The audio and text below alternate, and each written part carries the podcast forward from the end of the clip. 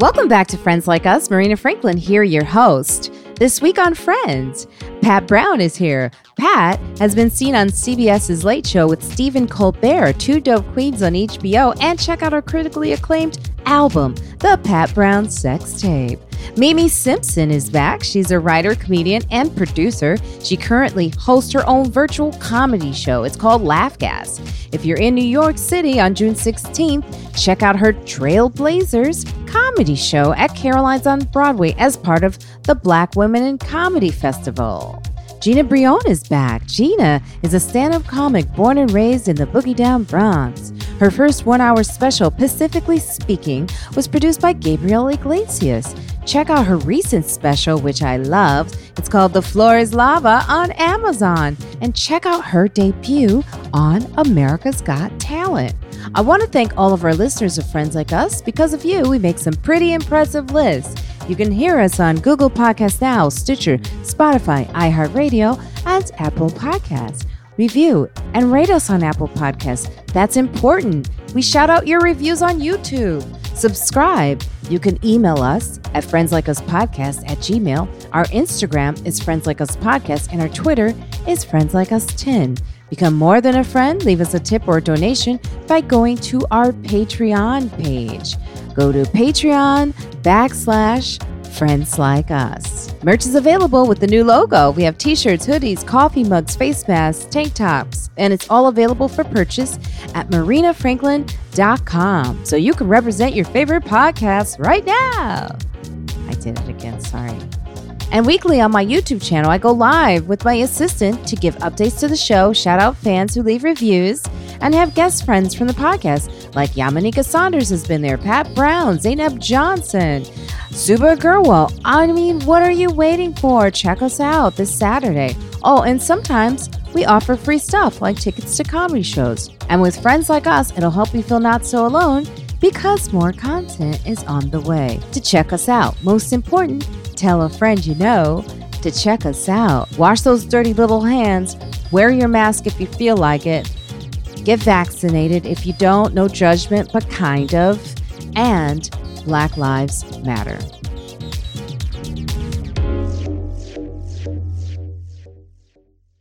And welcome to Friends Like Us. Today I have Gina Brillon and Patty B. That's Pat Brown, everybody.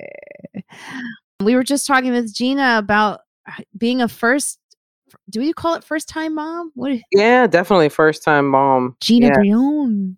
The stresses of first time motherhood, yo. You want to fight everybody. You want to protect your kids from even the unknown. Like my son fell off the bed yesterday. I was telling Marina I had a heart attack. The whole day I was a mess. Crying mess. Couldn't even look at him. I was like, I let you down. like it was literally that much pressure that I put on myself. And so it's it's tough when it's your first kid because, you know, what Marina was saying was like when it's your second or third kid, you you see how parents are like, hey, he'll be off, he'll be fine. Oh yeah, like at the park. I remember years ago at the park with Bonnie McFarlane and and um her Raina, her daughter, and I was just like, is is is Raina okay with that kid? Is on the and nobody, no parents were looking. They were talking to each other. The kids could have been underneath the, you know. Yeah, I've seen it with my uh with my brother-in-law. He has like five kids, and like you just see them running around. Like one of them falls, and I fall apart because I'm just like, oh my god, is that kid hurt? And he's just like, all right, get up, you're fine, keep going. it's just like. They just, and the kid just gets up like you know it there is some truth to the fact that if you don't freak out the kid normally doesn't freak out you know, unless they've had a really hard fall. But like for the most part, if it's just a little trip or something, like because even with my son being a first time mom, when he has little trips, I still have a heart attack. But like when you don't, I try not to freak out in front of him. I'm like, you're all right, right? You're all right, right? Oh, I used to always do that with my nieces. Like if they fell, I would just look away so that they didn't see like anything because they do check in with you. Yeah. They're like, was that bad? Is that supposed to hurt? Mm-hmm. I always wonder if the uh, the anxiety is different for because when I uh, used to keep my niece and nephew, uh, I was just highly concerned about bringing them back intact. You know what I'm saying? Not on my watch. We ain't getting hurt on my watch. We ain't uh, getting bruised on my watch. No mosquito bites. No anonymous rashes. none of the shit. We're gonna we gonna be good on my. But I, I don't I don't know if that's the same or a is it being a mother is even more to the 30th degree or are you not are you not as anxious because it's your child so um, i remember when i was a, a little kid i was about probably eight or nine or something like that and i fell off a balcony not a balcony a, a banister uh, and hit my head. I had the biggest hickey on my head. It was probably the like a half of a baseball or something like that. And I imagine now my uh, plague auntie, who was keeping us at the time, eh, telling my father, who was very overprotective, and my mother, who was not as much, that uh, you know I'm coming home like that and explaining to them uh, what happened to me. I, I could I I can imagine that now how horrible that was. But uh, you know, at the time I was like, mm, I'm good. I mean, it looked it looked worse than it it, it actually felt, but uh, I actually fell off the banister and having to explain that I fell off a banister to uh, my parents, uh, especially to my father. I would compare that to therapy when they ask you questions about like when you come out of a traumatic experience and you're like, I'm good, but they still want to they want to press you. press for more. Like, but you've just said, I'm yep. good, you know, and it's not. You're traumatized. Yeah, yeah, and it's not until you actually have someone do that to you that you go, I, I was traumatized. Oh my god, and you cry like that kid that sees the mom's expression.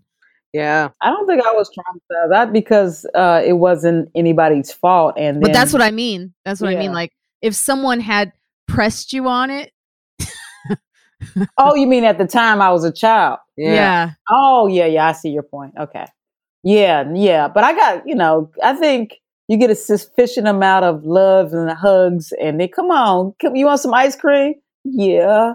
that shit works still. if only a, ther- a therapist could do that. Yeah, that's always makes that's that heals everything. I remember years ago I was a camp counselor and there was a little girl, this adorable little girl, man. She was the cutest little thing, fiery little attitude on her. And she got stung by a bee right by her eye. And it was the most calm I'd ever seen a little girl react to being stung. Like she just walked up to me, I swole up, and she was like, "I got stung by a bee," and I was like, like I "Oh my god!" And I took her over to like all the nurses and everything, and she was calm until somebody showed her a mirror. Yeah. Oh. As soon as they showed her a mirror, this little girl lost her damn mind. She started crying hysterically. I had to try to calm her down. I was like, who's the doofus that showed her a mirror? She was fine. You did not have to show her a mirror until that eye was at least a little bit less swollen to fr- not freak her out. But she was so brave up until it's like and it's like what you said about pressing people it's like you didn't have to show her her eye she's to freak out if she sees it. it's like when when a kid has a bad break you kind of try to dis- distract them and talk to them so that they're not looking down at their arm or their leg that's probably looking all messed up you know because i know my, one of my um brother-in-law's kids had like a break in her arm. She fell off and uh, like of something, and she had a break in her arm, and they had to take her and get her a cast. And it's like in those situations, you know, they tell you to try to keep that person or the kid calm. Like, just don't let them overreact. Like, don't because once they start overreacting, the body's gonna overreact, and that's gonna make the pain worse and everything else. So, I would imagine like not showing her the mirror until her eye was less swollen would have been a lot better than showing her how bad it looked. Because like it's like you said, it looked worse than it was. Like it looked way worse than the pain was for her until she saw that mirror and then she was like, I'm hideous and she just lost her mind. It was her little rival. her little rival. It's like, look, you'll never go to prom. I wanted to show you this this picture of uh, my niece. Speaking of doing something, I wanted to post it, but then she's in her underwear, and I I still think there's like pedophiles, and I'm nervous. Oh, it is. What do you mean? You think? Look look at her. Oh, oh my God! She's on a. Is she on a? Is she on a tabletop? Look, oh watch God. this. I asked her, is she supposed to do this? And what? Yeah, she's she got on the chair. Oh my lord. Look at her. Um, oh, you are filming her Wa- watch of her. taking her down. Watch, watch you her. are the worst. But no, you missed it. I'm gonna show mom this video. Are you supposed to be doing that? Did you hear? no. Nope. She actually said nope. So she knows that she's not and I, you know, I showed that to my sister and my sister was like, "Yeah." But it's so funny because my this is my younger sister. She was like that when she was a baby. Really? Very like in everything, climb. I used to climb counters like that too when I was little. And it's so funny. But it's so dangerous. Like I looked at that and I was like, "Oh my god!" And then she just jumps down on the chair and she's like all over the. But I was like, if she falls, Oh You'll at least have it on videotape. Yeah. that's right. I, I know, right? I have evidence that I just sat there and watched it happen. oh yeah, you are the worst. I I tell you what though, these kids, they are something. I mean, this one, I I've seen her expression. She knows to do the sad face to get things. The face that tells you that she's about to cry. She knows that it works. She goes and she's testing you. That's hilarious. Now you you're not you're not yet at two yet. How many months? Is it a year? he's gonna be a year in next month in July. So he's my little boy's gonna be a year old. Right. Just you, Frankie. Oh yeah, both of them. Oh my god. Yeah. He's so adorable. I was going to ask you about what that's like too. I feel so protective of you by the way when you were at the cellar. It's just my little my little maternal instinct of you being in that area. Are you okay? Weird for me to bring him there. Yeah, I was where it's like, you know, like I was hanging out, but then I was like, I wanted to like shroud you with because all those people are walking by. Like, how are you? Is that difficult? It is. Um, I mean, the thing is, I had a baby during a pandemic, so there's a part of that social aspect that he knows nothing of. Like he has not. He had one play date with um a girlfriend of mine who had a baby who's about the same age. So he had one play date, like when he was just fresh out, and like ever since then he hasn't really played with any other babies or been around other babies. He's been around more adults that have come by and and responsible people in a controlled environment. So like for me, when I had to take him down to the cellar because I couldn't find a babysitter, I was like, oh God, I have to break that's such a busy area. There's so many people. And like to have a baby and my son's very curious, but he's curious but shy. Like he'll look around, but he doesn't want to be bothered. Like he doesn't want anybody to really notice him. I tell everybody, my son looks at everybody when he first meets them like they ain't shit. Like he just looks at you like, you're not my mother.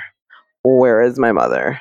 Uh, and then when he warms up to you, then he's just like, pick me up. He just does like the, he doesn't really say any words yet except for mom. He goes, mom, mom, mom, mom.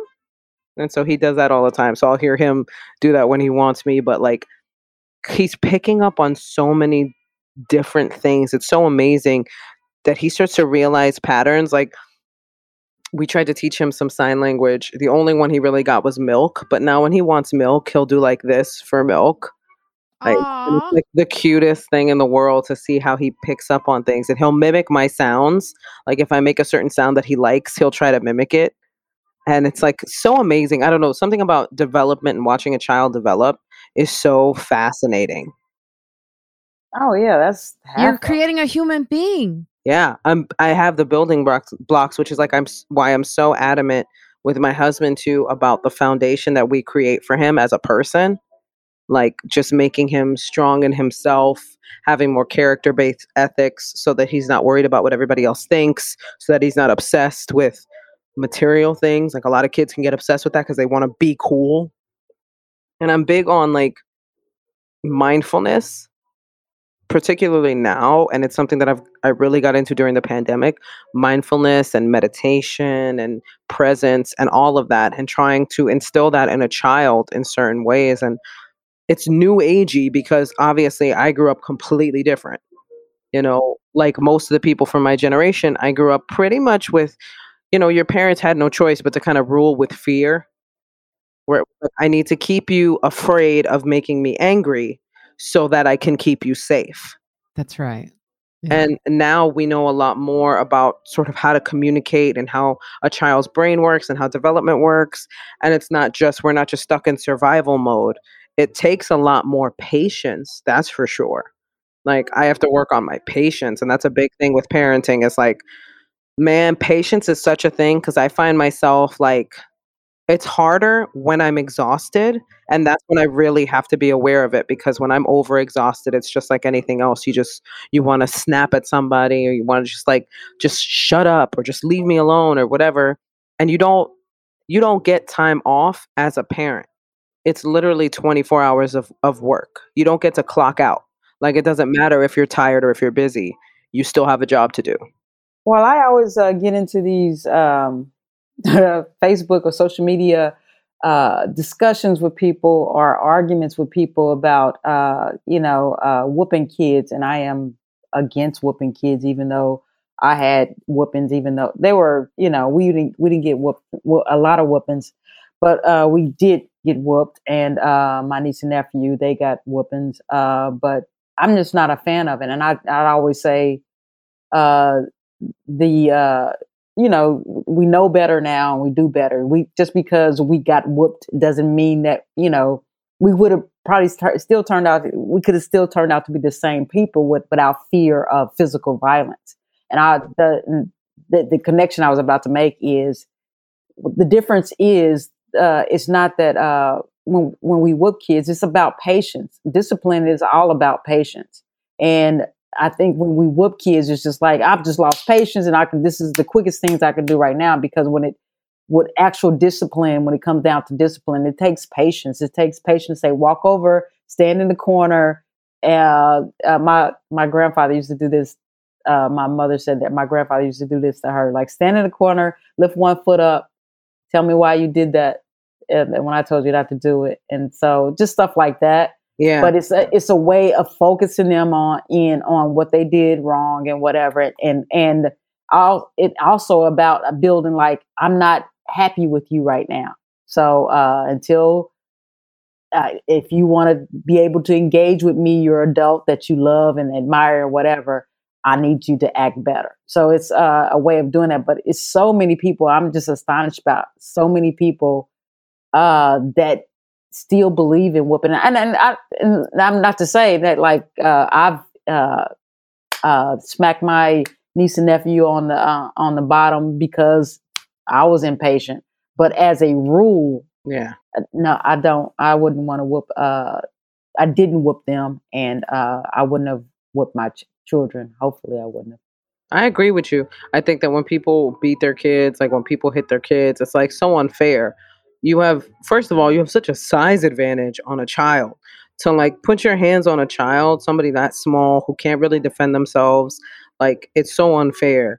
And even like getting frustrated at my son like there was one time where like when he was when he was just a newborn where he had been crying crying crying i had just put him down i was trying to get to sleep and he started crying again and i picked him up too fast and he started you could tell he was startled and the cry just changed to this cry of such like fear that it broke my heart and i was like mm. never again will i react to him like that because he's not doing anything wrong. He's literally being a baby.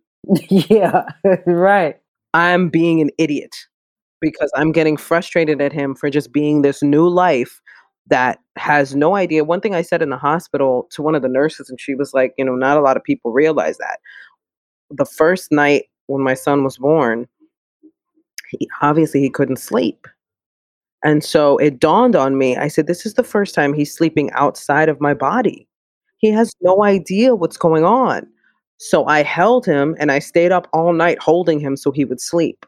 Well, that's why they swaddle too, right? Yeah the swaddle helps them feel secure because of you know their placement in the womb but like to him there's all these like there's you know ambient noise there's this is it cold if it's chilly like they put a little hat on him and everything but there was nothing com- that comforted him more than me holding him so that he was next to my body so he felt that warmth you know and the release of i think it's oxytocin or something like that that's released when you hold a baby um, between mother and child. And it's like just one of those things that we don't realize often with kids is that everything for them is a first.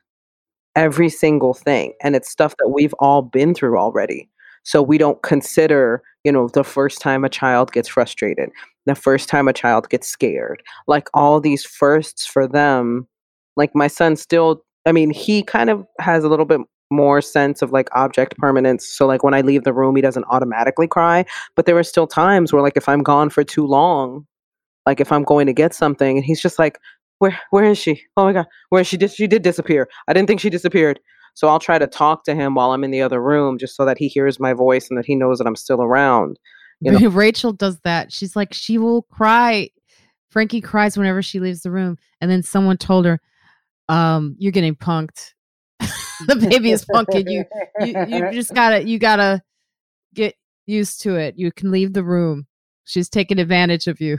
you can leave the room like it's not always like unnecessary like in the beginning obviously you want to come back in the room because babies really don't understand like you leave and they think you're gone Right. but after a certain couple of months like they sort of they should get it unless they've built up a habit of you running to them every time they cry and like i don't agree with just letting a baby cry but i won't run and pick him up at the most i'll Right. step back into the room i'll say mommy's right here and then i will step back out of the room and i will get whatever i need to get and do whatever i need to do and usually once he sees me he'll start playing with his toys again and he's totally fine he just needed that reminder that i was still around but i don't like the always think it. connection is Yeah. so I envy that connection because I don't think I'll, I'll ever have kids, so I'll never have that con- that is a beautiful connection between mother and child that not even a father knows, right?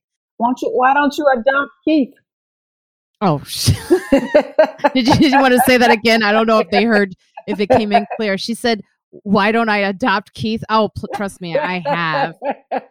It's been a long raising a child. Um, swallow him so he can have that oxytocin and y'all can have that bond between y'all. No, Y'all go off and it'll never, it'll never be there the right way. put a, a, a little knitted hat on his head, hilarious Having a bottle with wine. I, I find this so fascinating because it's also like you're a comedian and male comics, like they're always talking about their kids, but it's not. Do Like that? when we, well, yeah, that's they? funny. Some of them don't. I mean, but the ones that do, it's like they just show up on the scene and like, you know, we just did, you know, the hysterical and you're seeing like the differences of women in stand-up comedy and the challenges. You're like phys- biologically connected to someone. You can't just come on the scene and not feel that. Like how is that returning to work? it's tough. Um, I'm not gonna lie, it's tough, and a lot of people don't get it. Like, it's just like you don't understand. Like, my body physically reacts to hearing my son cry. yeah. Like literally, a a wave of reaction when I hear him cry.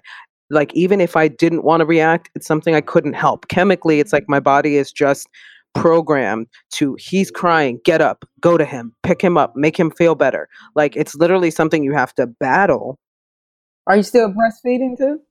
No, I breastfed for a couple months, but it was literally so it, it was so depressing and it was so hard. And I hate the fact that nobody tells people how difficult breastfeeding is and how they push it on moms. And they're like, oh, I remember this one woman in my old building. She was like, you have to breastfeed. You have to breastfeed. I'll show you how to breastfeed. I was like, first of all, you're not seeing my titties.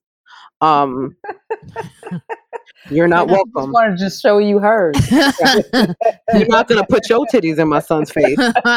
So uh, there will be no lessons here. And then like I just wish there was more of a like understanding because nobody ever mentions to you what to do until you have to pay for a lactation expert, which is how the system gets you. Um, they don't tell you anything about it, and then you have a baby and you don't know what you're doing. They have one lactation expert at the doctor at the hospital who taught me nothing because she said everything was fine and then a couple weeks later i take my son for his checkup and he's lost weight and they're pressuring me to start him on formula i didn't want him on formula that young so i'm pressuring myself and that just makes you produce less breast milk and it's oh, stressful Oh, yeah, yeah. And it's such a process and it's such a thing that you if had i been preparing months before my son was born i think i would have been in a better place to breastfeed but because i wasn't given like hey this is going to be hard. This is what it's like. This is how you want to prepare. Nobody really tells you that until you're in a position where you just you you now need that information and you got to fork up two or three hundred dollars for a lactation expert to come see you Can I ask, uh, what would, how would you have prepared? What would you have done differently? Um, a lot of things is like learning one, learning what lactation like um drinks and teas and foods to eat because Oh, there are okay. specific lactation foods that you can eat. You can pick up lactation treats, you can pick up lactation tea. I didn't know that till I was like late in the breastfeeding game. So I didn't realize all that. And then there's certain massages that you can do for your breast to make sure that you're loosening up the milk ducts and everything. And this was not I, I only learned this because I had been producing such a low amount of breast milk that I went into a panic and I was like, I just need somebody to tell me how to do this, you know. And uh, it was also partially my son wasn't latching on right. So because they never told me he wasn't latching on right at the hospital, he spent weeks um, latching on wrong and causing me so much pain that I would be tense whenever I would breastfeed because it was painful. And so, because they don't tell you this stuff, it's like, I wish I had been more prepared because I loved the idea of breastfeeding. I loved the bonding of it. And had I been more prepared for it, I think I could have breastfed longer. I think I breastfed him until about like, I toughed it out for like five or six months. Um, I think the last two months I had to uh, add formula to the mix because I wasn't. never making got better? It never got better. It never, for a short period of time, it seemed like I was producing a little bit more, but I wasn't getting enough sleep. And sleep is a big proponent of it. You have to eat a ton of calories.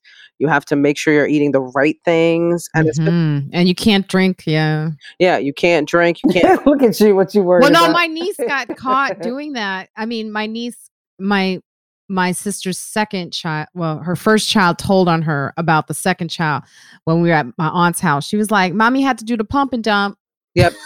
because she had drank and just the." So Yeah. MeMe Simpson is here. Thanks for joining us. I'm We're gonna continue. so sorry for being late. Oh, okay. Oh, I thought we lost you again. yeah there was a little bit delay so um i just we're talking with gina um because i haven't seen her and uh, you know talking to her about breastfeeding which you know i i was gonna say gina it's like all this stuff about being a woman that they don't help us with or teach us or put in you know like sex education is not just about sex it's about all this It's about fingering. Pat Brown. but it's like Why don't they ever talk about that? Yeah, th- I mean, yeah, you know, and then also like, you know, fertility, like having a child. Like, you know, I've been talking on stage a little bit about how they keep saying how Janet Jackson or, you know, had a baby at 50 and they don't go into the details. Go into the details so women know that that's not for everyone. Everyone doesn't Yeah. have the finances to have a baby at 50. hmm And how about this? Black babies, hmm Latino babies even not enough if if you get to that point where you can't have you know a child for to get an egg there's not enough of our eggs Yes. And then let's not let's touch on uh the way we're treated in hospitals because I was treated awful. The birth of Oh, my son was horrible. It was a horrible experience to the point where I talked to my lawyers about suing the doctor because I was treated terribly. I was treated it was such a traumatic experience that I actually had to pay to go to trauma therapy after the birth of my son. Was it was it your doctor or just somebody a doctor that That's the thing. It was not my doctor. I had to see the doctor that was on call because my doctor that I saw throughout my pregnancy wasn't doing deliveries anymore. And so they just gave me this guy that was on call. And right from the start, you could tell he just did not want to help me. He he he could have cared less. I was a burden to him. He wanted to rush the whole thing. He wanted to give me some kind of medication to speed up the pregnancy, to speed up the birth. And I was like, I'm good. Are you like without even looking at my contractions? He wanted to give me something to speed it up because you know he came in talking about he had been at the hospital for two days and he was exhausted. he had a hard out? Yeah, he had a heart out. He's like, I got a heart out. Now was he was he going through the pandemic exhaustion? Is that what he claimed? Yeah, and in the be, it was it was more like he was because the um maternity wing is completely different from where they were dealing with all the pandemic stuff. You know, it was just kind of spillover and busy, obviously, because they had like staff working as you know 24 hours, just kind of like working as hard as they could to deal with the pandemic stuff. But like I was even fine with that, but it was stuff like when I told him I had a birth plan, he was like, I don't you know, we'll give you a birth plan. Like he didn't care about my birth plan whatsoever. And I was one of those people that was so petrified of of giving birth. Like it's the one thing that kept me from having a baby this whole time is my fear. I legitimately have a deep seated fear of childbirth. And it was through setting up a birth plan was the only like calming factor. So when that wasn't respected, and he wanted me to give birth on my back and i didn't want to give birth on my back because i had heard that that's the hardest the actually hardest way to give birth and that you should give birth on your side or on all fours because it's an easier way gravity can actually help get the baby out. He didn't care about that. Um my epidural fell out um, so halfway through me giving birth, my epidural fell out. I wasn't given any other pain meds because I guess the doctor was just like, well, let's just do this. So I did it without any pain meds, the most critical part of the birth. And, no. Yeah. Um, and then I was crying and screaming, and every time I would scream, he would say, "Stop screaming!" Like he would just yell at me to stop screaming. Yeah. Oh, I'm pissed. Okay, so um, I I hear a lot of stories, you know, like this. Of course, you know, I always brag about my sister. My sister's a physician. Um, she's a, a neurosurgeon, and she always gets congratulated about her bedside manners, which is the most important. Which is one of the most important things. You're dealing with sick people, people who are very vulnerable, and it is your job to learn compassion. So just like just like the police um, and and how they aren't compassionate when dealing with citizens. When you come from a place of oppression, and you come from and and you know, and there are people who look down on you. They do it in every field. So while we're talking about the how the police um, deal with citizens, we need to address how they deal with us in the medical world because they're killing us too. You know, black women die in a die more in childbirth like 70 more percent than everybody else you know women of color it's it's ridiculous. And it is because we are mismanaged. They don't care. It's because they call us strong black women which is why an epidural can fall out and he just like it's why somebody could be screaming in pain and agony and you can fix your lips to say shut up instead of you're doing great instead of you're amazing. You know how strong you are. This is going to be a great child. Instead of coaching somebody, you incompassionate fuck. you tell somebody to shut up. I'm so glad you joined us. So oh, She adds a flavor to this conversation. sorry for my language. No, it's good. Keep going. But but so my sister, she's a part of this group called Mocha Medicine. And it is all black female surgeons. And because of the disparities that we have in the medical system, like they literally, whenever their family members have to go to the hospital for something serious like cancer, like childbirth, they literally make recommendations within their group because we don't trust these motherfuckers because you can't trust them. They have given us every reason not to. So they have like a league of, I mean, brilliant Ivy League educated black women, and we and they, you know, make sure even when it's family members, you know, even I, I had a surgery um recently a, a couple years ago because I had a tumor and they vetted the doctor out. You know, my sister called him and had, hey, what you doing? What's your plan? What's going on? And you know, because you have to do it. And when it well, well, can I interrupt you just for one second? Because you brought up a good point, MeMe, and I want to ask Gina: Were you able to vet your doctor before, or did you get a referral? It was literally like I showed up at the hospital not knowing that my doctor that I had seen throughout my whole pregnancy was not delivering anymore. So I showed up expecting to see my doctor. Oh, and I say that happens a lot. And then this guy was just I I was just handed to him and like I went from excited to petrified within a matter of hours. Like I was so excited to meet my baby. I was so excited when my water broke. And then I was just petrified. Like Oh man, I'm so sorry that happened because that is like, you know, I'm listening to your Yeah. story, and then MeMe continue, but I I, I just want to say right, you know, like, you know, not to put her out there, but Rachel Feinstein is white. You know, she's Jewish, but she's white, right? So I listened to her story of of of during the pandemic of having a baby, and then compared to your story, it's complete opposites. And then when we talk about the comedy scene and how they take care of like or don't take care of women of color, this is what I'm talking about. This is the this is the angle that we don't hear about when we talk about women of color in comedy. because a lot of it is treated like we're overreacting and that it's not that bad. It's the same thing with doctors too. I was treated like I was overreacting. I was treated like I shouldn't be screaming that much, like I shouldn't be reacting that way.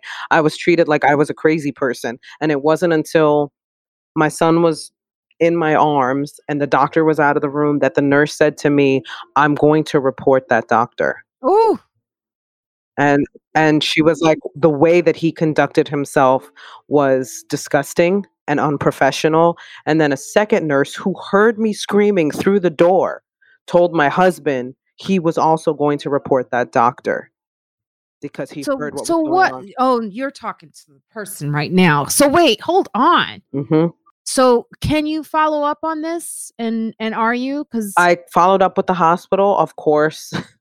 there there's a wall around him, isn't it?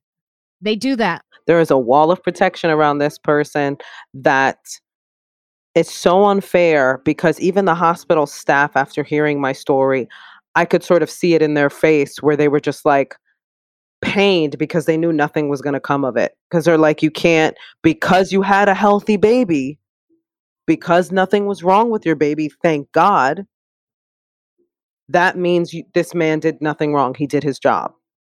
Can we blast him? I mean, like, see, this is the, this is the thing. This makes me so angry because I've ha- I've gone through this with the doctor recently, where I was trying to, you know, they give you the survey, they tell you to report your experience, but then, you know, I know someone who works with, and they were like, "There's just a wall of protection. There's no way in." But I do think that a lot like the Me Too, maybe if we start calling out the names of these doctors, and here's the issue with that yeah, tell me, he could easily come after me for defamation of character and sue me for putting his name out there and putting him in jeopardy or putting his job in jeopardy. That's what I thought. But is there a way we could figure out around that? Um, I would love to figure out a way around it because there's nothing more than I'd like than to never have a woman go through what I went through uh, under his care. I would I would love that more than anything else to never have a woman experience that because and I told him this when he gave a very half-hearted apology. He found my hotel uh, hospital room and he came to my room and he said to me, "I'm sorry I wasn't soft enough with you." Is that was his apology. Soft? Yes. And I literally was like, I looked at him and I said, You ruined the birth of my son. You've ruined the one memory that should have been something I cherished. And I will never get that back. And it was just like, I can't believe that you've just whittled it down to, I wasn't soft enough with you.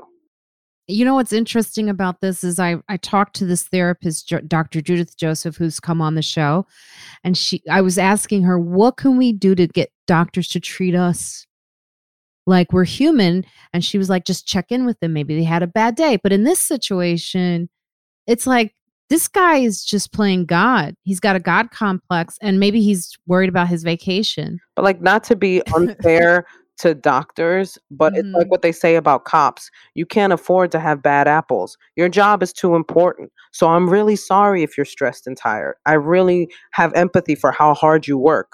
But also if i'm giving birth i don't give a shit about how you're feeling in that moment because your job is definitely to make sure that I feel safe and secure and that I have this baby in the best mental condition. Because my biggest thing was my son was still attached to me for the majority of this trauma, which means my panic was his panic. my anxiety was his anxiety. And it just seems like people don't make that connection as to why my son is anxious. He's an anxious baby. Oh man, that makes me so upset. There's got to be so MeMe, your sister. Do they do they deal with like interventions or you know like is there a Yelp? I know I see reviews for doctors all the time online.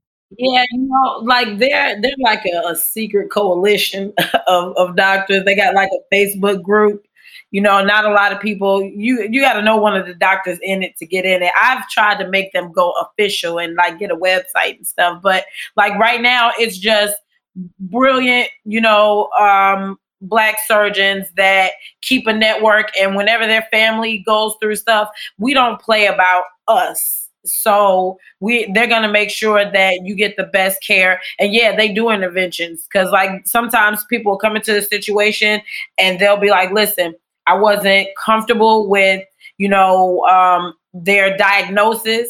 I wasn't comfortable with, with, what they said I should do. What do y'all think? What are y'all thoughts on on uh, moving forward with with cancer, with with birth plans?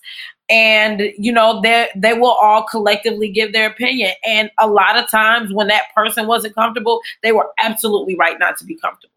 And and and what they thought was night and day versus what you know this other physician thought. So so again with you know um not telling us different herbs and and different teas and stuff to drink to make sure that you know when you give birth like everything you were saying all the natural stuff that you're supposed to have and do you know? Like, oh they never talk about they that. they don't talk about it.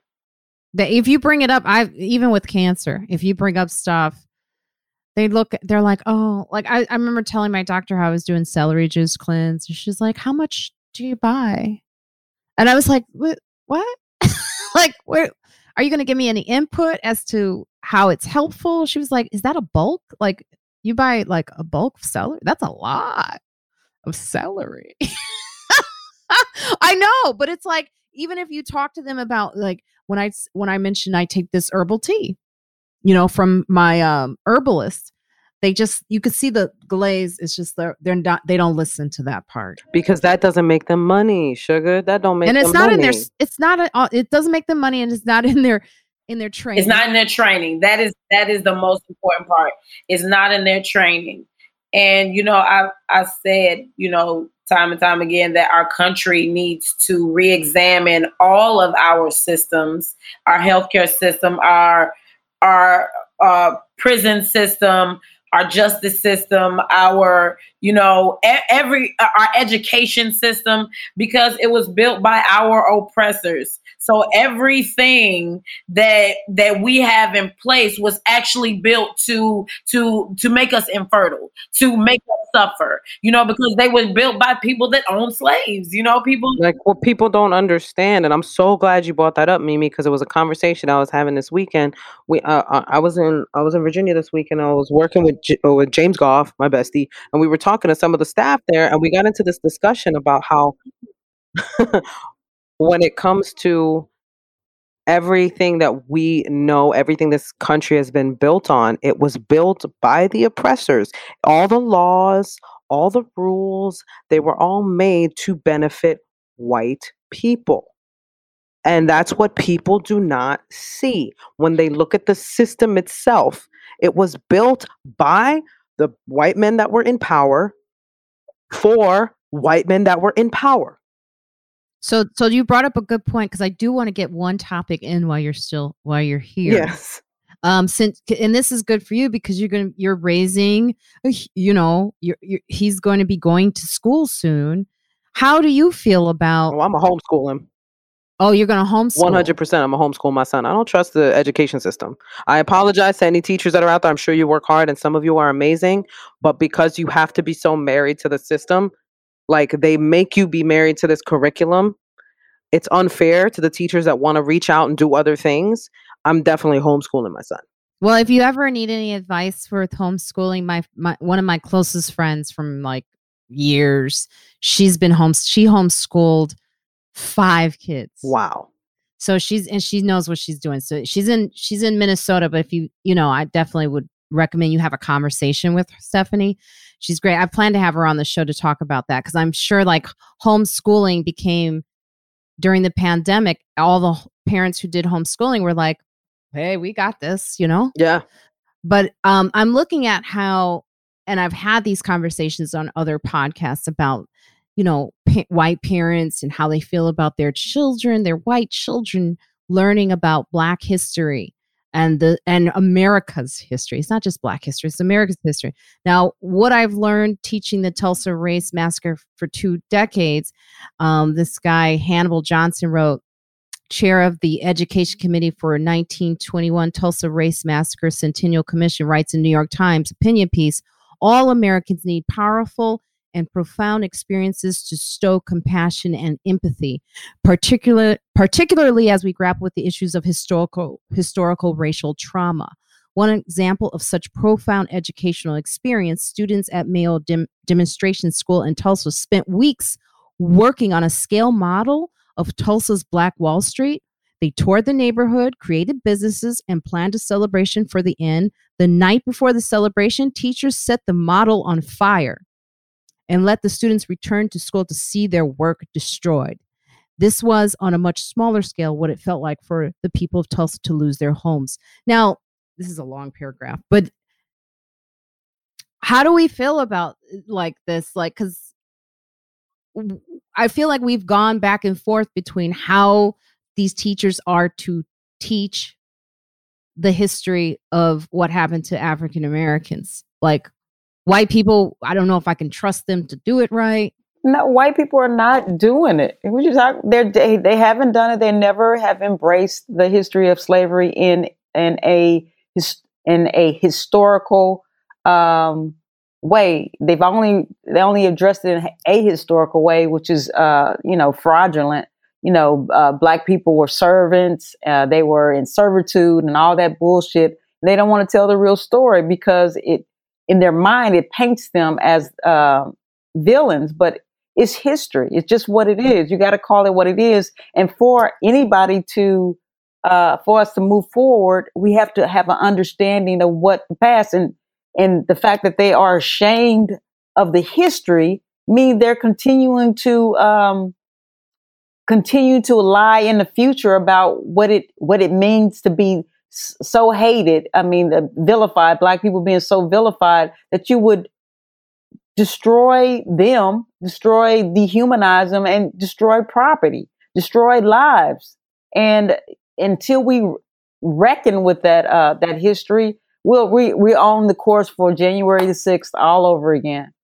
Because that's all it comes down to. January 6th is just a rehashing of uh, racial grievance. They they think it's their country and we think, uh, I mean, and when I say we, I'm talking about the collective of diverse populace of Americans. We believe that the country is everybody's.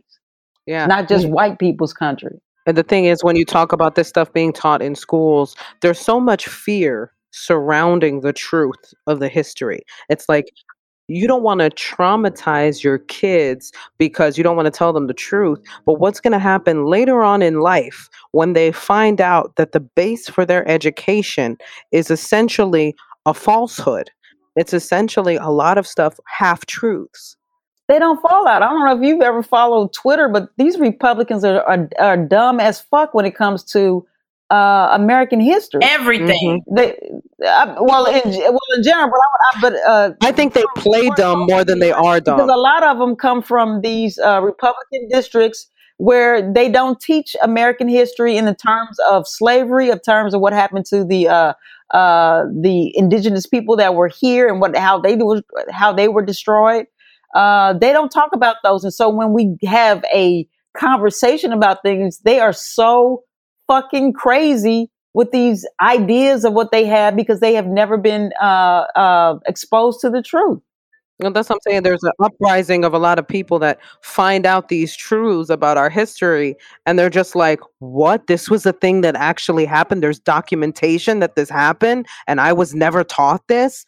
Like, there's so much of that that happens when they get older because you're trying to avoid teaching the painful parts of history that paint white people in such a negative light. And it's like you try to avoid that, but eventually, when this comes out, they're going to know it. So it's much better to have it explained to a young child like hey this is i remember reading a story recently and i know that this may be a little too progressive for a lot of people but there was a little boy or um there was a little boy i think it was a little boy or a little girl who had said to his parents that you know this child thought that this child was transgender. Like i feel like i'm transgender. And the parent was like okay well why do you feel that way? And it was because in school they were being taught about the different um, identities these different sexual identities these different things. And there was one person in the class that said they felt like they were transgender. And because that student was alone this other student felt so such empathy that he said i wanted to say the same thing so they wouldn't be alone and it was like such a beautiful moment of that child understanding like I- don't know if i'm really like this but i wanted to be there because after talking with the parent you know the child was like i don't know if it's real but i just didn't want this person to feel alone. It was i was so sad for them that they were the only person that said that. And that's a beautiful thing to teach a child that young that kind of empathy for another human being. Instead of looking at all of this stuff as so negative and dangerous and confusing half of the time it's just confusing because people don't want to spend the time to explain to their children they don't want to sit down and have difficult discussions with their children and that's kind of the stuff that I keep in the back of my mind of like, I'm going to have to talk to my son about stuff like this, about race, the history of, you know, he's half white, half Puerto Rican. So he's how gonna, young? How young do you think? Because that's that's been the debate as to what age you start these conversations. So um, I think obviously he's barely a year now. It's hard to have, you can't have conversations now, but you can teach through emotion. You can teach patience. You can teach understanding. I can have my son around different races of people, not just one type of person. I can have my son around gay people. I can have my son around straight people. I can have my son around bi, around transgender people, all all different people so that it's not a shock to his system and that I'm not trying to shelter him and keep him from stuff, but rather have him see the world as it is, the world as that he will exist in and teaching him about consent. It's even now starting starting now what I'll do is I'll be like, "Can I kiss you?" And if he pushes me away, I'll go, "Okay, I can't kiss you." Right. I think that's so important. I do that with my niece now too, and I never did that before. I go, I ask if it's okay. because we don't we don't teach consent at a, a young age what we teach them is that if i want to kiss you if i want to pinch your cheeks i can because i'm the grown up and that doesn't a child just i remember being a frustrated kid when people would hug me that i didn't want hugging me and because i felt like i had to my son's awake now i see him in the monitor uh, because I felt like I had to, I would automatically just like, I would be like, okay, I guess I have to hug this person, even though they make me feel uncomfortable. What I want to teach my son is that you don't have to hug anybody. You don't have to let anybody kiss you. If you feel uncomfortable or you just don't want to be touched in that moment, you can tell them, no, thank you. Which also teaches him consent for other people. Exactly. And that's the point. Teaching consent for yourself so you understand consent from other people. So now I'm going to squeeze out one more topic before you go. And then I want, uh, well, first I want to say, Gina, you're special. I told you this in person that when I went home, you know, I don't watch, I don't, I'm not one to watch specials of other comics because I, I pick up a lot from people. So I, I'll end up doing it in my act. That's really what it is. I, I hear that from choreographers and dancers too. They're like, I can't watch other people. I impersonate, I do characters and I take on people's personas. So I gotta be careful. But I happened to watch, I was home and I turned and I got locked into your special. It was so great. And I love the way you closed it too. It was very heartfelt and it was serious and it was necessary.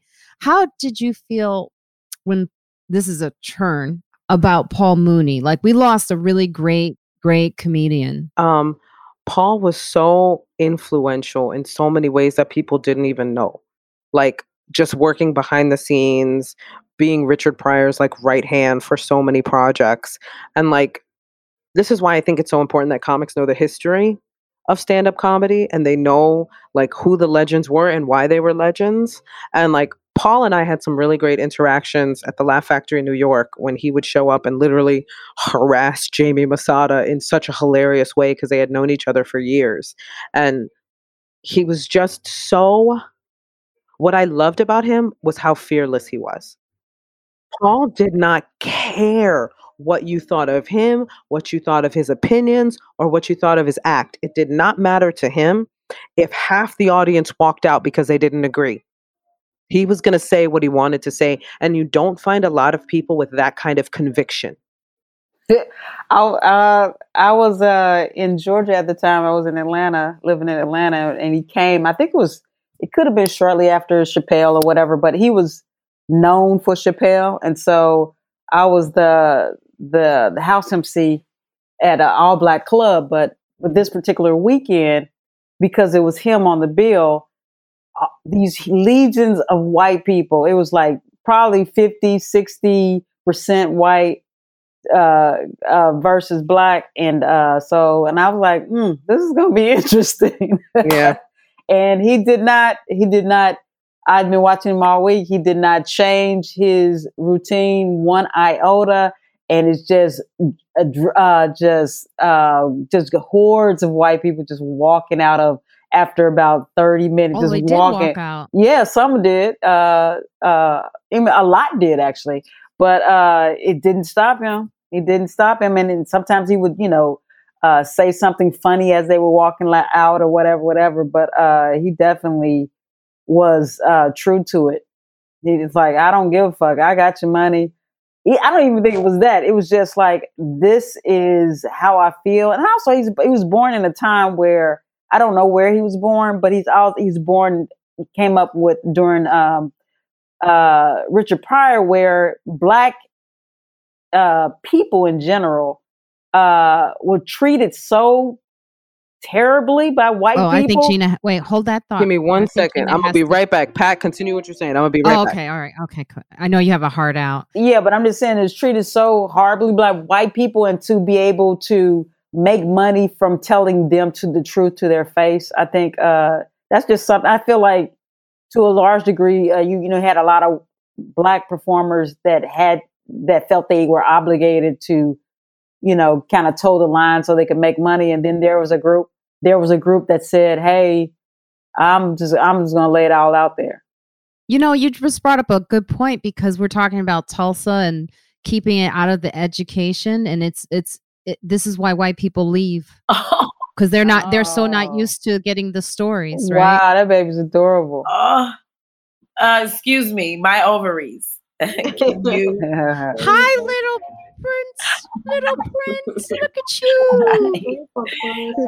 I try, I Gina, I tried to make him laugh so hard when I was out there by the, you know, it's like if I can't make a baby, I had to take my mask down. I was like, oh, please smile, Please smile at me, please. I think babies are easy to make laugh. It's third graders. Well, Gina, I know you have to. I don't want to keep you because I know you have to get out. Do, can you tell our listeners where they can find you? Um, you can find me. You guys can find me on Instagram at G Brillon. Actually, it's at Gina Brillon now. I just changed it. Um, and on TikTok at G Brillon eighty, uh, which is probably the best way to reach me. I do have a Facebook. It's Gina Brillon.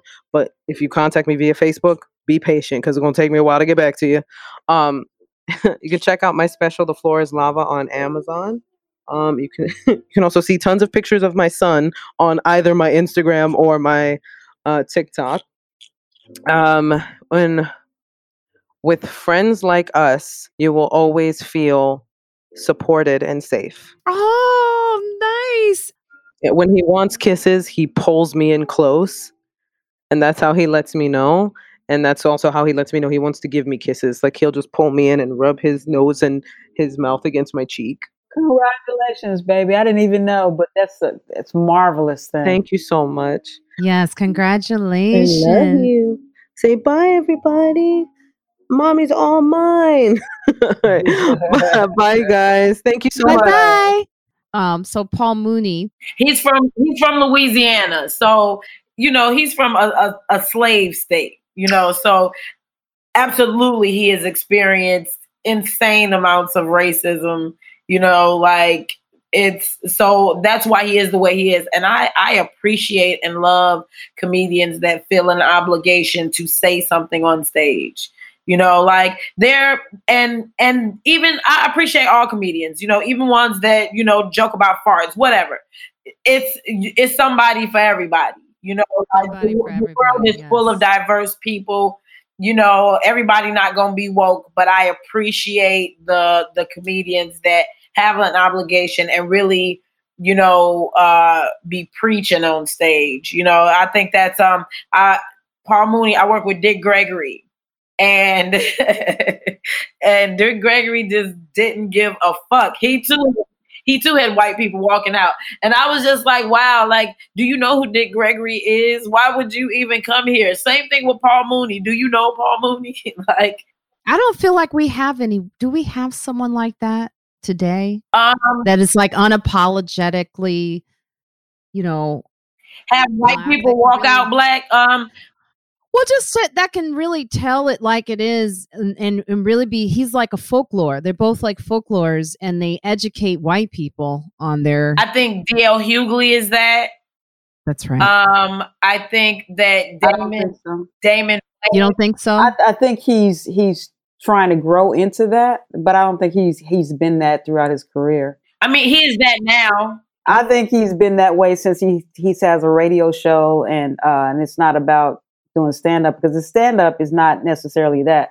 I think he's more activist now uh, from his radio platform, but I don't think that's necessarily who he was as a stand up, as we know him as a stand up. Well, I've recently been working with him and touring with him. He's definitely that. What what okay. you yeah, what you see on the podcast, that is what is on stage. It is him. He evolved. Yeah, yeah, he definitely has evolved. That is that is a hundred percent who he is. And he has been that for a while. Like if you look at his his special contrarian and he's talking about racial inequality and injustice, that was 2017. So um or 16. Uh so he's he's been that way for for a minute now. Um, I think Damon Wayans is that he too had white people walk out. I'm just like I'm saying. Oh, like, I don't know. Damon Wayans is a little. Mm. I just think, um, and I will say this about uh, what it means to be black. I think to a certain degree, uh, Chappelle could has uh, has phases of that where he's a, a truth teller, but then again, also I, I feel like it's it's a balance and the balance is fair because also I think nobody is one way. You know what I'm saying? You're not just an activist, you also somebody that might appreciate this or you have a a interest in something else that you want to talk about on stage. So I think there to be honest to who you are and what you want to be on stage is is is important and I I think we had we had in the 60s we we had some of those those uh, people. And just like you were talking about Dick Gregory, Dick Gregory at one point was the highest, highest rated college comedian. So he was talking to white colleges. And then he became progressively more and more just radical in their view. And so he, you know, he that it, it, it came down. His his his he, they didn't he they didn't book him as much or as often because he became more and more radical. He, even though like if you see his uh, Tonight shows and whatever, they are they are pushing a lot of the envelope, but he even went further than that. So yeah, I just find that so fascinating because they were both older men, and it's like you know where we we're looking now at the younger generation versus the older generation, and the conversations where the younger generation thinks older people tap out of struggle and pain. But then you look at someone like Dick Gregory and Paul Mooney, like they were consistent all the way through.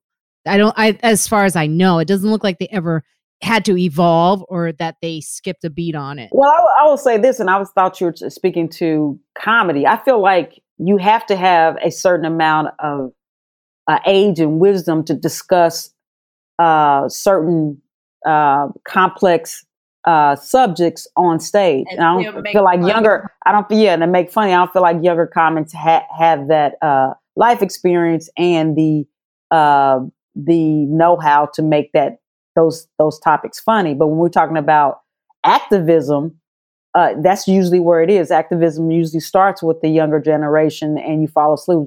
George Floyd is a perfect example.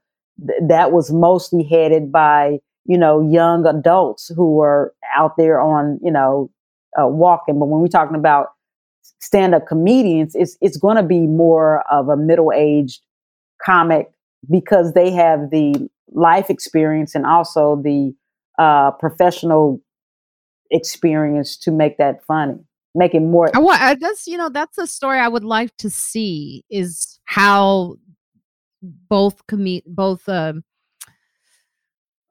oh my god I'm um I'm blanking about how both comedians basically ev- did they evolve into like were they always activists do you know what I mean? Like I don't have Dick Gregory's I have a book from I think I have I have Dick Gregory's book you know the N word basically. So like I'm gonna read it but I like I just we, you know like we're in this age of not a lot of people authentic you know, Paul Mooney was so authentic. So I, I feel like everybody is is different in how they deliver it, and so that's how we, I guess, digest their level of activism. But that's just people. That's just their personalities. That's just how they feed the information to you. So I feel like Chappelle, yeah, he woke, but he put a lot of sugar on his shit. You know what I'm saying? Like he don't shit on white people like Paul Mooney did and like Dick Gregory did. He puts a lot of sugar on it, and it's it's more palatable for white people to digest. So you're not gonna get white people walking out of Chappelle shows. You know, he'll give you some truths, but it ain't it ain't like the hard truths that you know that they really.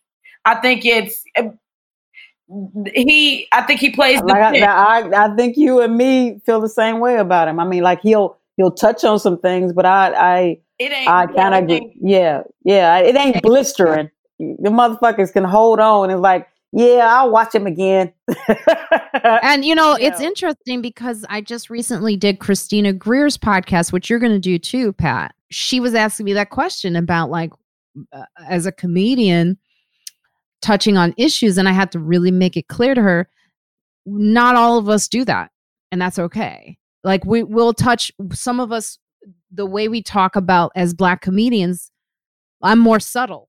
My mine comes from my subtlety you know some people aren't subtle some people go right at and some people have to especially with the time that we've just had some people need to take a break and that's okay too. But i think it's important for people who don't understand comedians that comedians have their journey they have they evolve they have the time they feel they want to talk discuss something and if they don't want to especially as black comedians if they don't want to discuss it they have the right to not discuss it but I think the assumption, the assumption that we're all going to be like a Paul Mooney or a Dick Gregory, you know, is, you know, s- it's the wrong assumption. Not all black comics want to do that. oh, absolutely. No, it um diversity is important because the world is diverse. So when when we're all searching for our people, you know, as as comedians, you know, when we find in our fans, those are our people. Those are people that can get into the shit we into. They can they can dig what you saying on stage or what you say in podcasts or whatever. So that's why they follow you. It's some people that aren't that complex. That's not gonna be, you know, over your your material because that's not who they are. That's not where they're at as a person. You know, so that's why you have rappers like like a J. Cole. You know, it's somebody who favorite rapper is Kendrick Lamar and J. Cole, and it's another favorite rapper who is Soulja Boy. You know what I'm saying? Like Soulja Boy is the greatest of all times to them. So so it's important for comedians to do do you. Do you don't be afraid to do you because there's somebody out there that's gonna fuck with you. That's that's at your level, that's gonna find you and you know and and fuck with your campaign. Speaking of doing you, um, I just got to play this. Um, there are more women on this planet than men. Um, in the United States, we have about a quarter of our population in jail. Um, another quarter of our population identifies as LGBTQ. So, with that being said, it is a nigga shortage out here. There's a shortage of available good niggas out here. So, for all you bitches that think you deserve your own nigga, like your own personal nigga, like that's only yours, like, okay, it's some women that do. But are you that bitch? Like, what do you bring to the table and make you think You deserve your own nigga, and it's a nigga shortage. Sis, grow up. You got to shit that nigga. That's our nigga. Here's a little fun fact. I love it. It's- it's- and that got 33,000 views. Wait, that was only on my page. That that thing got shared millions of times. It has like millions of views. It got it has like a million views on World Star. That's incredible. I mean, that you hit on something. That's the thing. You know, I like, get so much hate mail for that video. Oh my I'm god! sure. I'm I, sure. I, I, uh, I have to. I just hate when you motherfuckers always say uh, you got twenty five percent gay people. It's gay men and gay women. Did they that takes you out. So it's not like no, no. This is my point. It's just like you can make your statement without bringing us into it. That's all I'm saying. Uh, that's the whole point. I understand it's a joke and whatever, whatever, and it's funny and what all that. But I'm just That's saying that. But that, yeah, but you always bring this and like somehow like gay men are are the reason why uh, women are single. That's not the truth. There's just as many gay wi- women as there are gay men, so they cancel each other out. So I don't understand that. It was it was it was meant to it was meant to enhance the joke. Don't That's- explain your shit to me. I understand what the shit is. it was it was a joke. You know, see, You got a hundred million hits on World Star. I don't mean shit. you doing like the people on Instagram who are internalizing a joke. So many people internalized that it was crazy. Like I seen a comment that said, "Bitch, I wish you would. I will dig them green eyes out your head." But but, but uh, now okay, And but it had a thousand likes. I'm like, yeah, but what? So you're saying what? you- What this is? This is what I'm asking you. This is a question I'm asking you. So you're asking people not to assume that is not your real opinion. If people are saying, thinking that that is your real opinion, they may or might have opinions on your opinion. But if you're saying, "Oh, it's just a joke," then then I don't think that's that's fair to the people that because you're saying you're saying it like it's your opinion, it's like it's fact. it is it is it is meant it is meant to spark conversation it has some truth in it and it has some false things but if if the shoe fits if the shoe fits I don't understand what you every- said. okay, What so what's everybody okay so so my my thing was this is what i meant by that video right every everybody is, there for us. everybody isn't meant to be monogamous every person every every person period may not be built for monogamy are those people not deserving of relationships Oh, I didn't get that at all. I didn't get that. Oh, that was your point. second- right because it was a 40 second video of course there's is there's layers to what i've been talking about there are i feel like men are compli not just men people are complicated right some and and and for some reason sex you know is is a big deal for guys they they need it they want it all the time you know they literally get blue balls. Blue balls is a real thing where your nuts will swell up if you don't beat off and get rid of some of the sperm. You will collect too much sperm if you don't beat some of it out. It's a real thing. So Yeah, biology. if we have natural urges and desires, if we have natural urges and desires to have sex, and we're built to have sex, the white man constructed of what we think a marriage and an institution of relationship is supposed to be, and that's not even our institution or of of marriage. Our people have multiple wives. The, in, in in Africa, men have multiple wives, and that is and Ooh, that I would not have worked out in that situation. but but I'm saying it, it's not for everybody. Everything ain't for everybody. Some people that's gonna be meant for. Some people is not.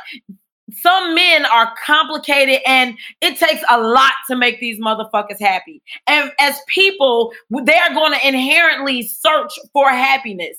And it takes a lot to make them happy. And as women, sometimes it takes more than one of you to make a nigga happy. Cause they are they are they are needy as fuck.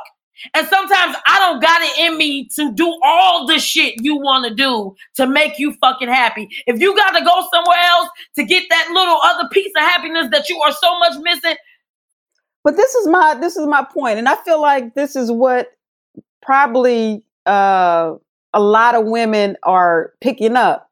Your support is aligning with uh, a kind of it almost verges on uh, misogyny about like women we, we need to do this so we can have a man. We need to do that so we can have a man but not not men don't have to do anything so we can have them. Or they or that are that last comment about our contributions to a relationship is not as important as as as having a man in your life. And i feel like that downplays one a, a uh, relationship and and secondly what both sexes bring to a relationship now when we can get on monogamy or po- uh, polygamy not that's not the monogamy and polygamy not polygamy is not that. Um, that's no polygamy is not what I'm thinking. Monogamy is just two people. When I'm saying what polyamorous people were is multiple.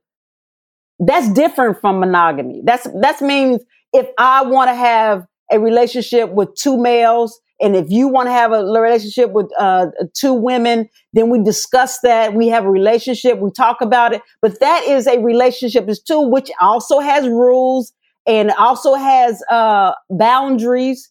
Uh, but that's different from what you're saying. You're saying, but, is, but that's not. But it's not. No, but I, can I finish? Because you you go ahead. Go okay. Ahead. But what what you it, what you have implied by your video is that somehow we have to uh, women have to adjust ourselves and all these do all these calisthenics for men and men don't have to do anything but show up and have reap the goods of having multiple women. And that's not necessarily what a lot of women think is, um, it benefits women and it, it demeans women.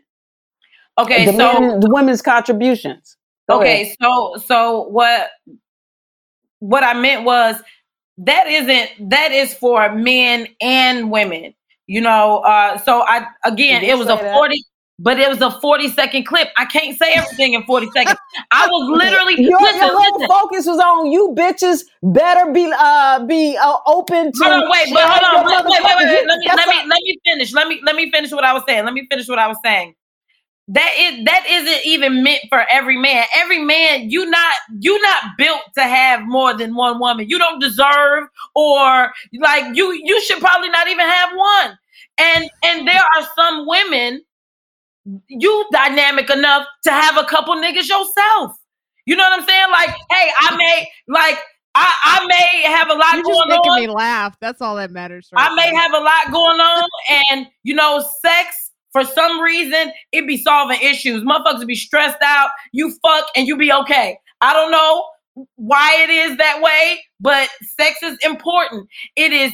It is. It has caused so much like relationships and shit to end why be so focused on why it's so important but just understand that it is and that people are cheating anyway. So why so why even make people eh, people lie and sneak because of something that's natural to them but who's making them? This is like this is we're in 2021. Nobody's making anybody get married. Marriage, the the level of marriages have been down. There are polyamorous relationships, and it's in they're they're discussing and it's open. It's nobody's at uh is yeah, no make, a- saying saying that people have to be in a uh monogamous relationship. The the whole thing that's duplicative about uh relationships is that a a partner will get in a relationship and and they will cheat and can be a continuous cheater in relationship without letting let other person know. And that other person might be open to a open relationship but they're getting cheated on by somebody that's uh, saying that uh, presents as if the relationship is monogamous but are aren't. And that's duplicitous. And so a lot of people and a male and female don't want to don't want to be honest about what they their needs are. And when you're talking about sex, yes, sex is important, but I tell you what's more important than sex. And a lot of times that we have sex because we are emotionally immature and we can't discuss what our feelings are. A lot of times when you hurt and you're uh, uh you're uh, uh, ashamed or whatever, you want to have sex to feel something. But we, if we could discuss those relationships or discuss those feelings, sex wouldn't be as crucial Necessary. to to hope to hold on to a relationship if we could communicate. That's what I'm saying to you. And uh, let me let me just say this: I'm over a certain age where I don't even think about it. And it's a blessing because I'm starting to need I need emotional relationships, not sexual relationships. I, I thought about being this age and I am relieved that my clock is not ticking because there was a time where I would walk around and be like, I need to fuck. Yeah. And so I would not invest in the hu- human in front of me.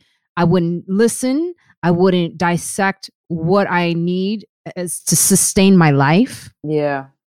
Um, That that's you just admitting to poor choices. Me too. oh yeah, poor choices based yeah, on sex. Yeah. Um, and I think men could admit to that too. The the what you brought up, MeMe, is a good point. The, the tragedy of them is that they are dominate. The sex controls a lot of how they make their decisions throughout the day, and um, so it's like you're both kind of saying the same things. Like Pat's just, you know, so uh, so so I, I look at like Bill and Melinda Gates, right? Like Melinda is divorcing him because she found out he had an affair. Like, bitch, are you crazy? This nigga invented the internet. You know how much nasty shit he done seen and want done to him? I would send him out to a prostitute my fucking self. Hey, I got this bad bit. I know you've been watching all this shit at work. I'm not gonna do that. He's had do that. he's had several affairs. That's I don't I don't think that's necessarily why they're uh they're That they're was getting why. Yeah, that was the no, reason they, why. he's had he's he's had several him. affairs. It's it's it's always it's uh, I mean the even the affair that they're talking about they they had that was literally over twenty years ago, and she also had a problem with him hanging out with Epstein, the the guy that killed himself and or supposedly killed himself in jail, and what that might have partake. But it's more about uh, them growing apart. Their interests were starting to diverge. That's what the bigger thing was because it already weathered the storm of adultery several times. That wasn't it's and it's what we're talking about right now. You want a partner that you can talk to that walks with you along, along your journey, and they they were growing apart. That's what it is, and they with the the, the article I read was saying that he's uh, into a uh, uh, doing something about climate change, and she was working with kids and uh, dealing with uh, younger women uh, and, and uh, child poverty. So their their paths were diverging. That's more of their the reasons that they got a divorce. So let us be clear that both Bill and Melinda are mass murderers again and have committed I don't know that. insane crimes against humanity. Google it. Google don't, it. I don't know well, that. that part of the conversation, I, yeah, I, I mean. Okay, so so so th- this is what I want to tell you about. Bill Gates talks about um, climate change a lot, and his always when he talks about climate change, his solution is always depopulation. And him and Melinda have always been have been going around to poor black countries claiming that they're helping them, teaching them about reproduction, but the shit that they do to them, these like black women, hundreds of them have turned up uh, infertile, like can't have children, and it is because you cannot trust a billionaire that always talks about depopulating the planet. Because what you need to know is when you got somebody that's used to making shit happen and if they're talking about it they're doing it. Bill gates family started planned parenthood. His family yes google it. His family his parents are, are the well, founders. you saw Pat go. google it. His, families are the But The founders. problem with Google, I just want to say this. The well, no, let, let me let me let me just say this. Let me just say this. I, I'm sure that what you're saying is has some validity to it. I just don't. I haven't read up on it, so I can't comment. And also, there's a I have issues with googling because googling is skewed based on a lot of like you have to have sources that are reliable. When I when you say Google, I say Google which reliable sources that can give me the information I need and not the information that sounds like conspiracy. That's all. No, um, I mean, you can see the lawsuits against him; those are real, and you can also look at him. And this is what I'm saying. Didn't come from a conspiracy theorist video. I'm looking at the man. I look at his speeches. I look at him talking about um, depopulating the planet, and I just know rich people. I know when rich people talk, they do it. He not just saying something for his health. If he's saying that the population needs to shrink by 15% by 2035 and then and then also in 2012 he talked about a, a pandemic happening in 2020 how, how did you know a pandemic was going to happen in 2020 in 2012 he Well, I think a lot of they were already they were prepared for the eventuality because of uh the uh bird flu because of uh um what was it? The SARS. It was uh, it was it There's a lot of scientists. it's that a, ho- have lot of that. scientists said there's going to be another is going to be another pandemic because of, because it's, it's a virus but, okay, it's a but virus being spread through from a from a uh, animal to humans and it's only a matter of time before it reaches a mass pandemic level. It wasn't it wasn't a it wasn't it was an educated guess just like we said it's going to rain So do It's you guys snow. not understand? Do you not understand? Do you guys not understand that there are diseases that are created to depopulate the world? You don't understand that HIV is a man-made disease. It, it is. It was a disease created because we do have a population problem. He not lying. You know what I'm saying? And he could be considered a necessary evil because everything he's saying is absolutely true. We do have a global warming problem. You can even see it as as people from Chicago, as people from New York, our winters are different. They're shorter. You know, like we used to have winter from October to May in in fucking Chicago sometimes. I remember trick or treating in the snow before. Now winter starts in December and and it and it ends in you know maybe April. The what he's saying is not wrong, and and to depopulate the saying world. what he's saying is 90% of what uh, climate scientists are saying that it is a, so he's not he's not saying anything different But his idea, his idea of uh, of attacking global warming is murder. That's my nigga. Like, and they have been thinking of this. Listen, they've been knowing this for years, and that is why the Planned Parenthood started. You know, like it was they they they having too many kids.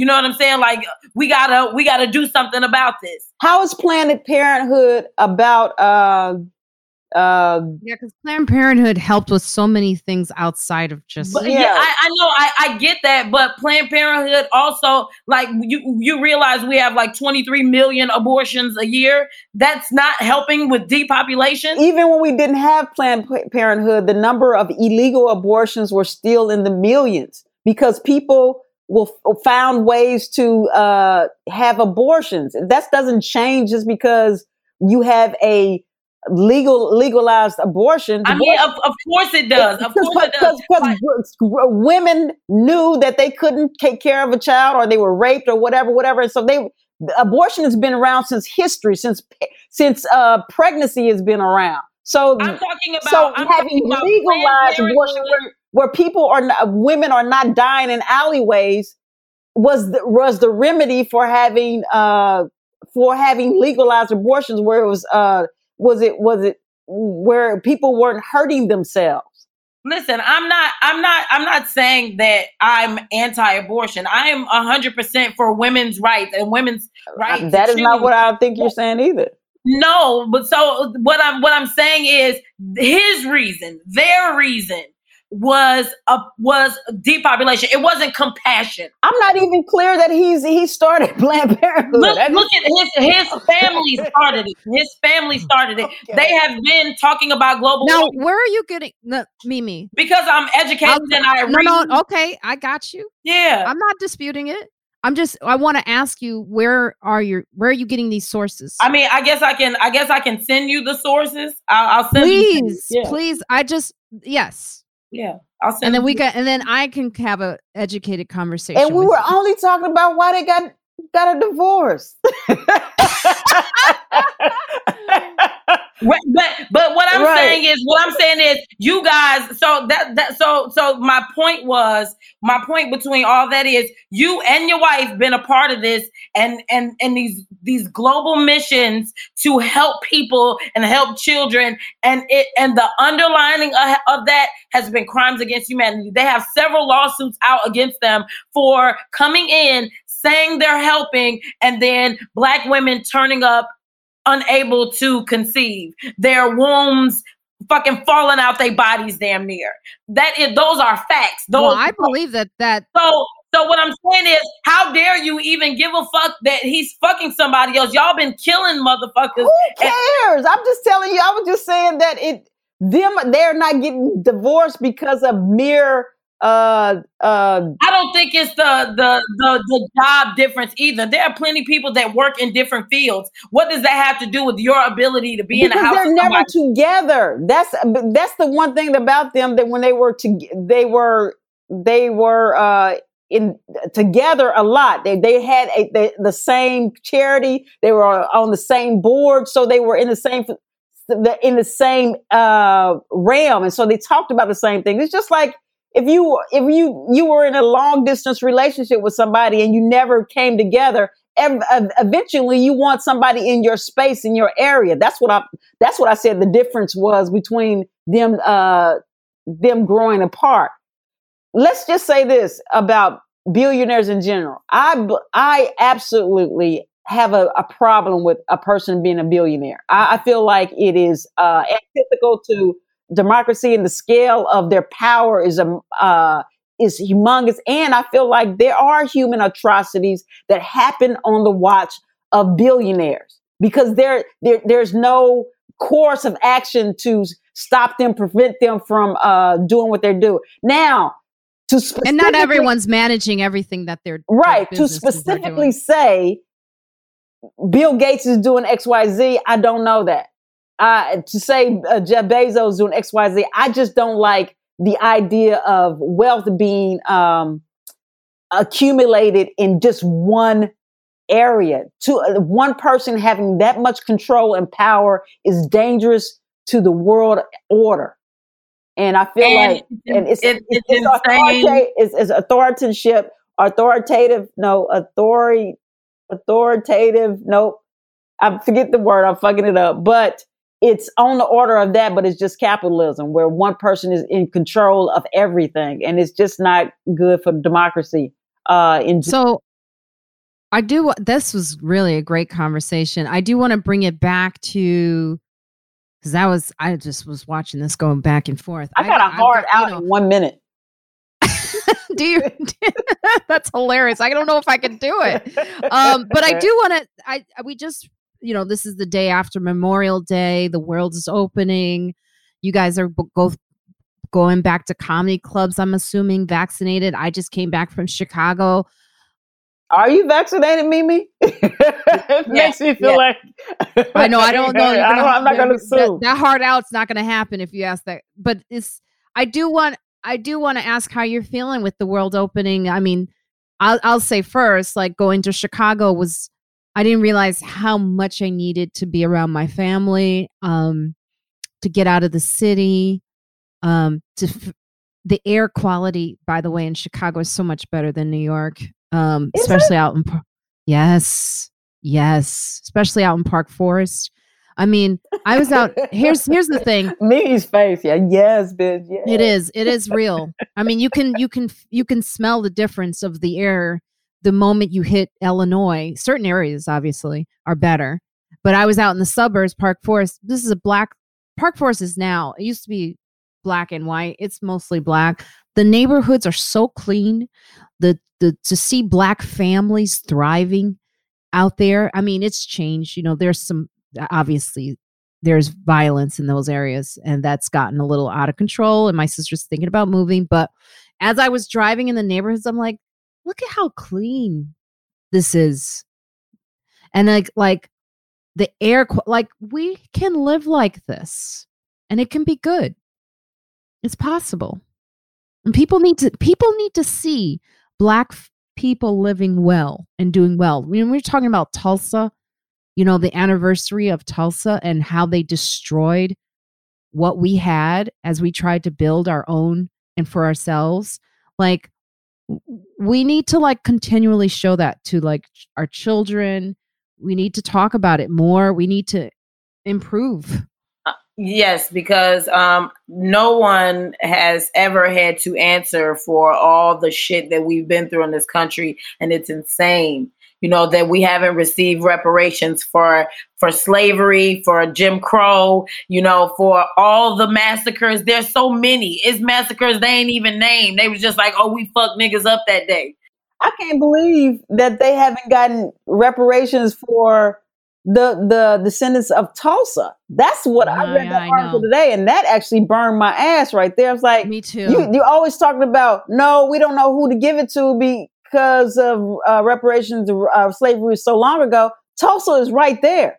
It was 100 years ago you still have descend you still have descendants from those people in tulsa. There's a few people from tulsa that are, are still alive from there that were kids the at the time. woman? yeah they they they just uh, was on uh, on the um in this doing a uh, they were on the on on the house committee and they were uh, testifying against it. So they haven't uh, oklahoma hasn't given them any reparations. The the the little girl that was uh ruby ruby something the one that was the little girl that was walking into school and and all the white mob was yelling at her you know um when she was walking she was going to school for the first time and, and all these white people yelling at her she's still alive and she young. So like for them to say that oprah gave her a give back Oprah's favorite thing when Oprah? Uh, no, Oprah had she had uh, one of the ladies that uh, integrated one of the schools. I think it was the Arkansas school, which would have been Ruby, and uh, she had the some of the white students who had jeered her and and called her all this whatever whatever. And they she had them on also, and they were apologizing to her and they were crying. It was a whole big deal. Yeah. Oh wow, that I, I want to look. I want to look that up, but fuck your tears. You need to pay. if I could just say this quote here that comes from that article of what I've learned teaching the Tulsa Race Massacre is like trust building. The larger project of racial reconciliation requires acknowledgement, apology, and atonement. Atonement. and here, here, Atonement means reparations, motherfucker. and it's a work in progress. But but but they are forgetting who the fuck was responsible. They dropped bombs. They was in planes. That was our government doing that shit. You hear me? Y'all, y'all, who is responsible? Let's talk about how they were able, who had who had C4 and all type of that. That was our government doing that shit. And nobody paid for it. So if, if she is still alive, them motherfuckers still alive too.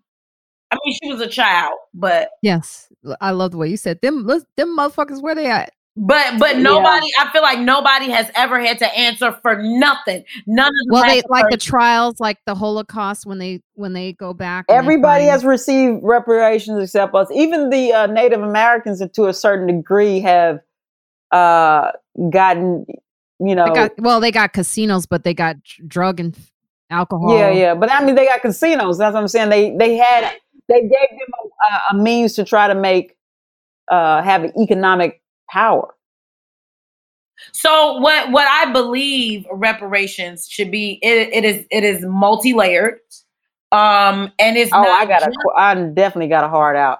and it, okay. this bitch said multi-layered. no, no, it- that means no, there's gonna be a lot of things. We do have to wrap up in like a minute. Yeah. Okay, Go ahead. it's easy. I think black people shouldn't have to pay I love taxes. you, baby.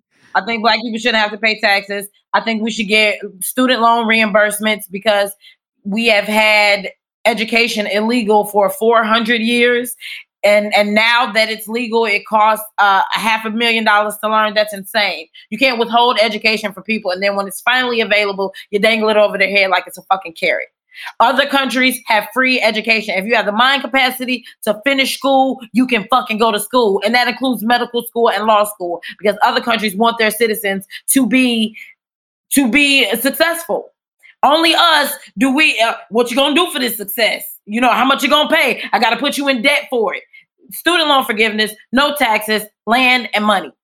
Oh, how about this? Don't And free healthcare. vo- no, how about this? Throw in and do not fuck with our voting rights. Throw that in there because they, that is the major issue. Like we could talk about all this stuff, but you know, if Stacey Abrams did it right, you got to go where the system is and figure it out so that they can't vote their people in power because none of this conversation even matters if we can't vote. None of it. It- absolutely. That's the only. That's the reason Oklahoma's never gave given uh, reparations to anybody from Tulsa because though they don't have uh, a voice, and voting is your voice. Your, your voting is saying that these people are deserving. If you're not going to even tell the story honestly, then uh, people are don't have any empathy to, toward your story. I mean, this guy tried to vote out telling the story. Um, what's his name? Governor suck his own Uh, dick. Yeah, um, get Kevin Governor Kevin Stitt suck his own dick. was he was ousted from the 1921 Tulsa Race Massacre Centennial Commission. Imagine that. Like he was there. You know, and the thing is is all these conversations they're having about voting and all all this I think it's like 22 states where they're trying to roll back shit, like definitely in Texas where they just stopped it. It's the same conversations about segregation. There there's the Jim Crow laws. I mean, it's the same Code 2.0. bullshit. this is my point that I was going to about to make that uh, when um, uh, Gina was on here. They always say to us about slavery is like, well, it wasn't it wasn't me. I didn't do any of that. I didn't do any of that. Uh, I didn't have any responsibility towards slaves. My, you know, I, I wasn't a, a, a slave owner.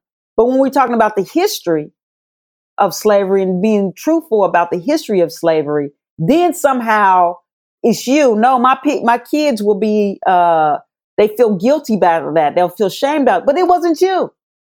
Right? It's just history. It wasn't you. So why don't you tell the real history? Why can't you tell the real you know, history? I'll tell you why they can't tell the real because there's still not clean water in Michigan because they're still redlining us. Because the reality is, it they're is you. absolutely That's what I'm saying. It is you, motherfucker. it is you It it is, is you you. and that's the reality is is they cannot they they don't want to say it they like there's this thing just don't admit to racism so we can continue being racist. Exactly. That's exactly what it that is that is that is what republicans do. Everything they're doing is flat out race just deny it deny it deny it deny it. Do not educate our children on it. And that is what that's what america is. They want to keep us dumb, you know, because they have been getting by so long on mediocrity and I, and we're such brilliant, you know, people. And so now if we're on even playing fields, if they actually educate us on what's going on, if we actually understand who we are and where we come from and we have pride in in that, they are afraid that they will be, you know, they will shrink lower and lower on the the totem pole. Oh, we're already seeing it in even in the comedy scene as a microcosmic of the the white guy comics are so afraid. I every almost every time I hit the stage and there's a white guy, uh, I hear this line: "Oh, white men are in trouble. Everybody hates a white man." And I was like, "Ain't nobody." And I I come up, "Ain't nobody hate y'all. We just asking for um, equality. Does that mean hate? Really?" If I ask you to share, if I ask you to share a cup of Kool Aid with me, am I saying to you, I hate you because you got some Kool Aid? And I always have to make that, I somehow make that distinction because white boys trying to get away. I, well, I'm trying to be sympathetic to your motherfucking ass when I'm asking for equal share of, of this country that I built. You know what you say? You say you say to them, work harder. Pull yourself up by your bootstraps. You know, um, trying to, no, but they're trying to solicit sympathy of what? You're not, you're not losing anything. You're not oppressed. You're not oppressed. Oh, they don't like you? Nobody's saying they don't fucking like you. We just saying we want what we deserve. Our rights, motherfucker. and on that note, I think that's a not that's a good place where we can I get good out. because I got a hard out. Wouldn't that be funny if a guy was like, "I have a hard out"? I have a hard actually. out. not a hard on, a hard out. I have a hard out. Um, this was great though. I'm, it's good to see you too, MeMe. I haven't seen you in a long time. I've seen Pat, you know, but I haven't seen you, MeMe, and it's great to see you. It's great you know, to see you seeing you doing those up in the air splits is incredible. um, so MeMe, and thank you both for for doing this. Um, MeMe, where can our listeners find you? So you guys can find me at on Instagram. I am MeMe Simpson.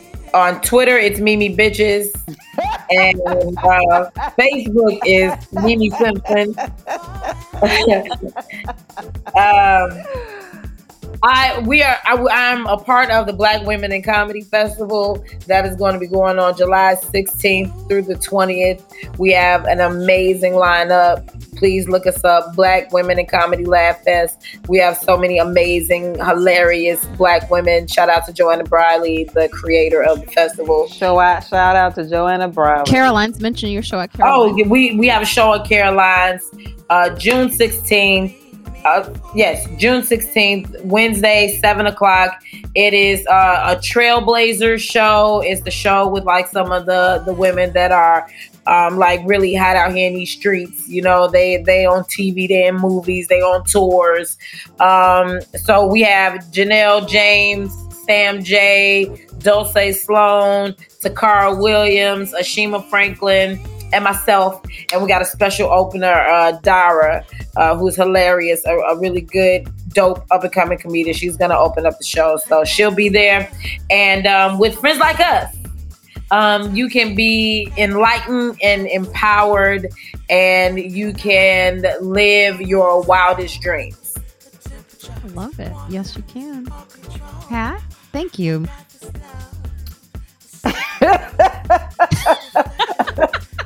Thank you, Sam. Just like a uh, end of speech. Thank you. Uh, uh, this is Pat Brown here. Pat Beezy, Sheezy. You can look me up at uh, Instagram. Pat ain't no bitch, bitches. no, my, my Instagram is uh, Pat Brown Show.